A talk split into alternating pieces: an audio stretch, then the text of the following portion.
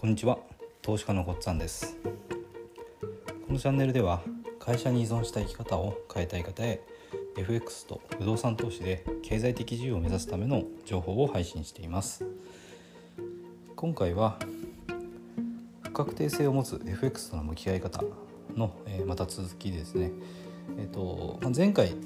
優位性があるポイントでエントリーするのがこの勝ち続けるための一つの条件っていう言い方をしました。でこれの、えー、ともう一つの条件についてですね今回お話ししていきます。でそれは資金管理っていうことになります。えっ、ー、と、まあ、優位性があるポイントでエントリーをし続けられれば資金は増えていくんですけども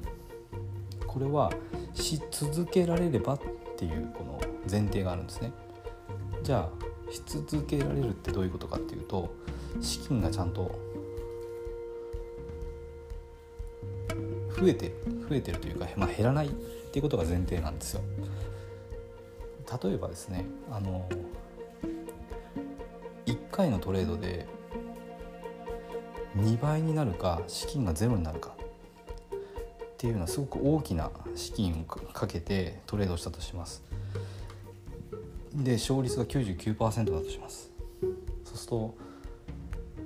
まあ、ほとんど勝ちますよね。でもお金が倍倍ゲームでどんどん増えていって多分すごいことになると思いますけども100回に1回は負けてお金がゼロになっちゃうんですよ。でそうするともう次のトレードできないですね。だからこれは勝ち続けるための一つの条件もう一つの条件を満たしていないために優位性があるポイントでエントリーしてたんだけどお金が全部なくなっちゃったってことになるんですね。だから資金管理ってのはすごく大事です。まあ何回も繰り返しますけども FX っていうのは不確定性がどうしてもあるものなのでその不確定性を持った相場と向き合って自分の資金が次のトレードで、まあ、エントリーした時にどうなるかっていうのはまあ不確定なんですね。確定してはいないんです。優位性はあっても確定じゃないんです。エントリーさえしなければあの、まあ、資金は増えないし減りもしないんですけどエントリーしたした時にもう不確定なところにお金を置いてるんですよね。増える可能性が高いところで置いてくるのはもちろんいいんだけどでも不確定なんです。エントリーするとお金は増えることもあれば減ることもあるんです必ず。じゃあその不確定な FX の相場と向き合う自分の行動として決められるのは何か。これが向き合い方っていうことですね。自分の行動として決められるのは何か。これが、まあ、資金管理なんですけどもえっ、ー、と負けた場合の最大の損失は自分で決めるってことなんですね。これは実際自分で決められます。でこれはどうやってやるかっていうとまああの一つはですね、えーと、ちゃんとチャートの値動きの中からあのダウ理論とかあの意識して損切りを入れることですね、えーと、上昇トレンド中のロングエントリーであれば、まあ、一つ前の安値の下に損切りを入れるっていうのあのまあ、えー、ことが例えば言えます。でそうするとエントリーポイントから損切りポイントまでの値幅っていうのは確定しますよね。損切りの場所を決めると。値幅が確定するので次にじゃあその値幅何ピップスなのかっていうのが分かるので、えーと、そのピップスに対してですね資金量を決めるんですね。でこれはあの計算ができます。で自分の資金が、えーと、例えば10万円であれば、えーと損失を2%に抑えたいです2000円までの損失に抑えたいですって言ったら、えーと、ロットを何ロットにすればいいのかっていうのはあの計算で決められるんですね。だから、えーと、損切り位置を決めることとあとロットをちゃんと計算して決めること。この2つさえしっかりできていれば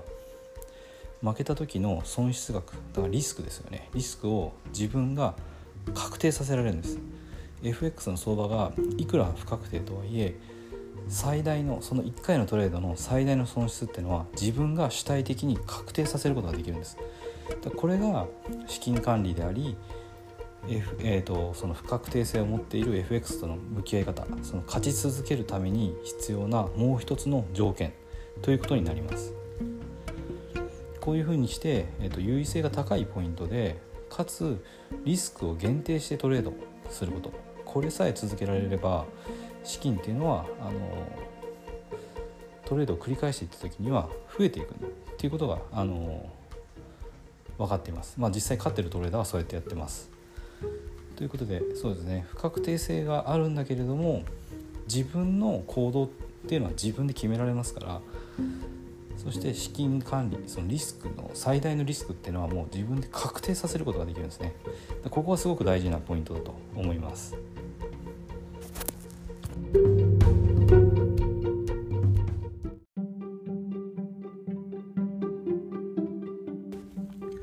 今回も最後まで聞いていただいてどうもありがとうございます。チャンネルの説明ページに私がどんな人間なのかを知ってもらえる1分半ほどで読める簡易プロフィールのリンクを貼っています。公式 LINE のリンクも貼ってあります。こちらでは相談も受け付けていますので是非登録してください。サラリーマンが最速で経済的自由を得るには FX と不動産投資を組み合わせるのが最適と考えて投資を行っています。簡単に説明すると FX で少額の資金から複利の力で増やしていきある程度の資金ができたらその資金を使って不動産を良い条件で購入していくという作戦です。私が実際の経験から得た不動産投資と FX に関する役立つ情報を配信していきます。この配信がいいなと思ったら是非いいねやフォローをお願いします。ではまた次の放送でお会いしましょう。